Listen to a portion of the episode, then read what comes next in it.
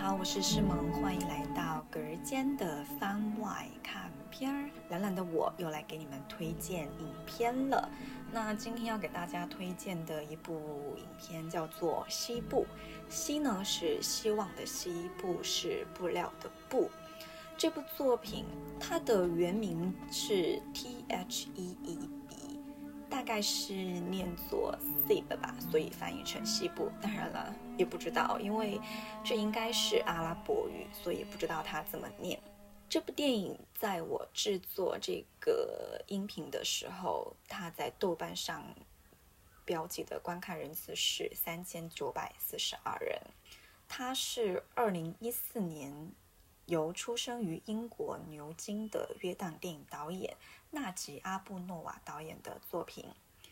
影片的故事发生在一九一六一九一六年的阿拉伯，一位神秘的英国士兵和他的向导来到了主人公，也就是西部居住的地方。这是一个很偏远的沙漠地带。那这个英国士兵来寻求他们的帮助。西部呢是贝都因人。贝都因人在阿拉伯的语义呢，是指居住在沙漠的人。他们是一个以氏族部落为基本单位，在沙漠旷野过游牧生活的阿拉伯人。好，那在这里呢，就是如果你要理解影片，我觉得有一个呃导演的采访是可以延伸给大家的。嗯，他说在贝都因法律里。如果一位游客到达你的帐篷寻求庇护，那么你必须施予他保护，直到威胁被和平解除。这被称作达希勒法典。在任何情况下，主人保护他的达希勒被认为是一项神圣的任务。诚然，有许多故事里，一位主人施予保护，结果发现那个达希勒杀死了主人家的一名成员。但令人惊奇的是，这不会妨碍到主人履行他的义务。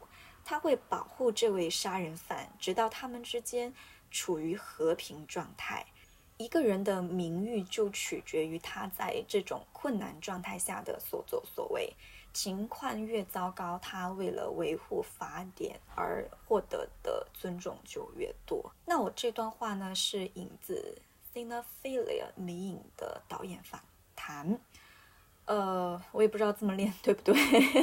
嗯，在这里呢，我也不想要评价他们的这个精神或者价值或者价值是否合理。那了解这样的一个文化背景，我觉得会更能够理解影片中人物他们的行为以及选择。好，再回到我们的这个电影当中。西部的哥哥侯赛因于是呢，就和英国士兵以及他的向导就一起上路了，帮助他们去寻找水井。那也许是出于好奇，也许是不想跟哥哥分开，也许是因为担心哥哥的安危，所以呢，西部在哥哥出发之后，他就一个人独自骑着骆驼跟在了他们身后。不过他应该没有想到，这是一趟。充满生命危险和生命历练的旅程。这个 T H E E B，也就是影片的名字，呃，它也是主人公的名字。这个意思是狼的意思。那电影是以一首诗开头的，它的第一句是这样的：游过红海的人都清楚，你不可能知道它真正的深度。不是任何叫西部的人都能到达海船，我的孩子。这是西部的父亲写给儿子的诗，同时也承载着父亲对西部的希望，希望他成为一个强大的人。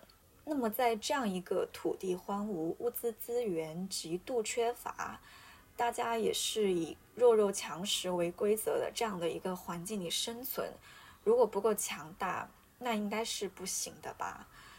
可是呢？狼虽然强大，却令人敬而远之、望而生畏。所以强大又好像是与孤独并存的。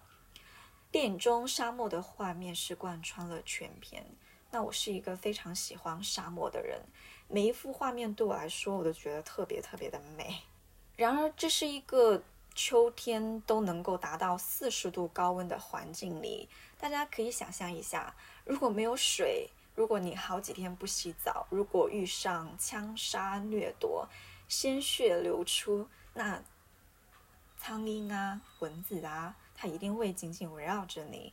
在本片的这个镜头当中，苍蝇和蚊子是，呃，时不时的会出现，停留在人物的嘴唇上啦、头发上啦、伤口上啊，每一只都是非常非常的清楚，甚至你能听到它那种嗡嗡的声音，你可以感觉到好像。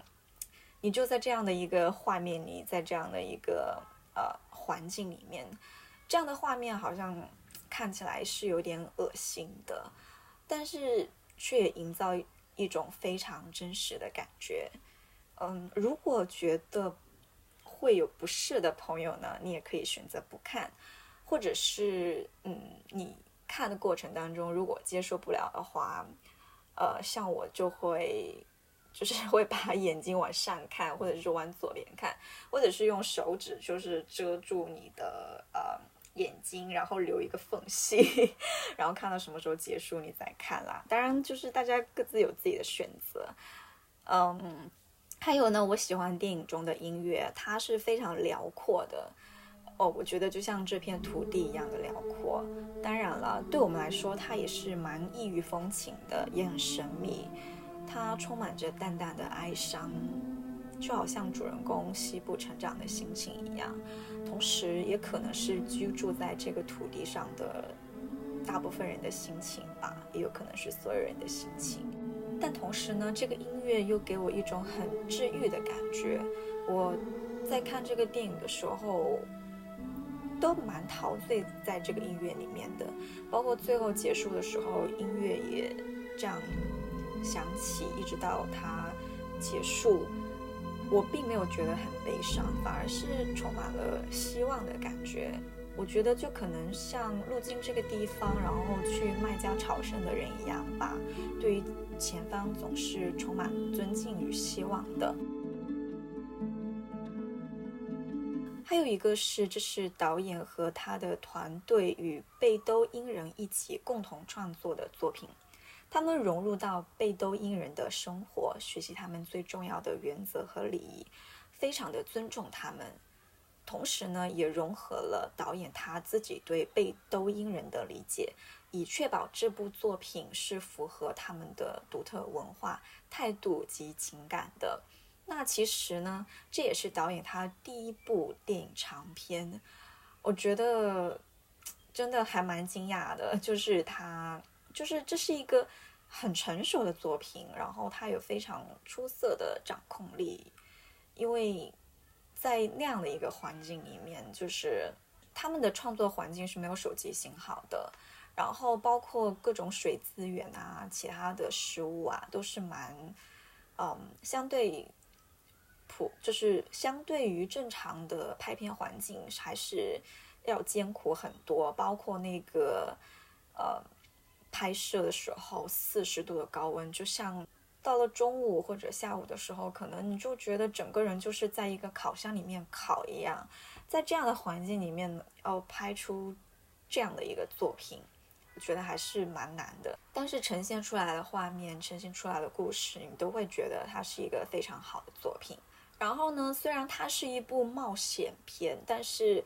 故事它并不是像我们平时一样，就是很惊心动魄的去展开。它的方式其实是非常缓慢的去讲述这样的一个故事。因为这些人都不是专业的演员，所以呢，除了重要的场景是排练过的以外，很多的时候都是给了演员自由交流的这样的一个发挥。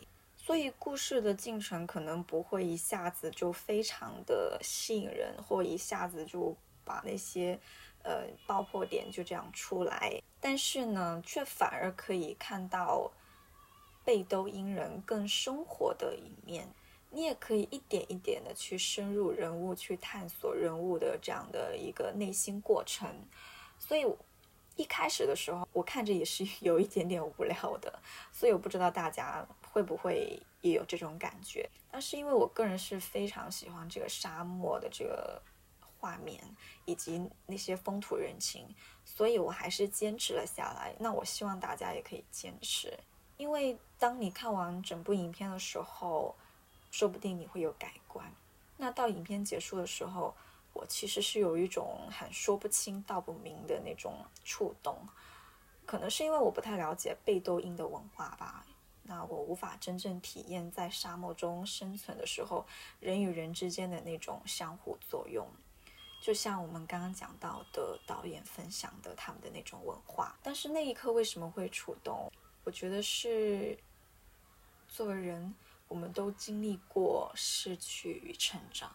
那如果大家感兴趣的话，就可以去看一下这部电影。然后关于这个贝都因人还是贝都因人，嗯，我没有办法去证实它是怎么念的，所以就希望大家不要介意。好，那今天的分享就到这，拜拜。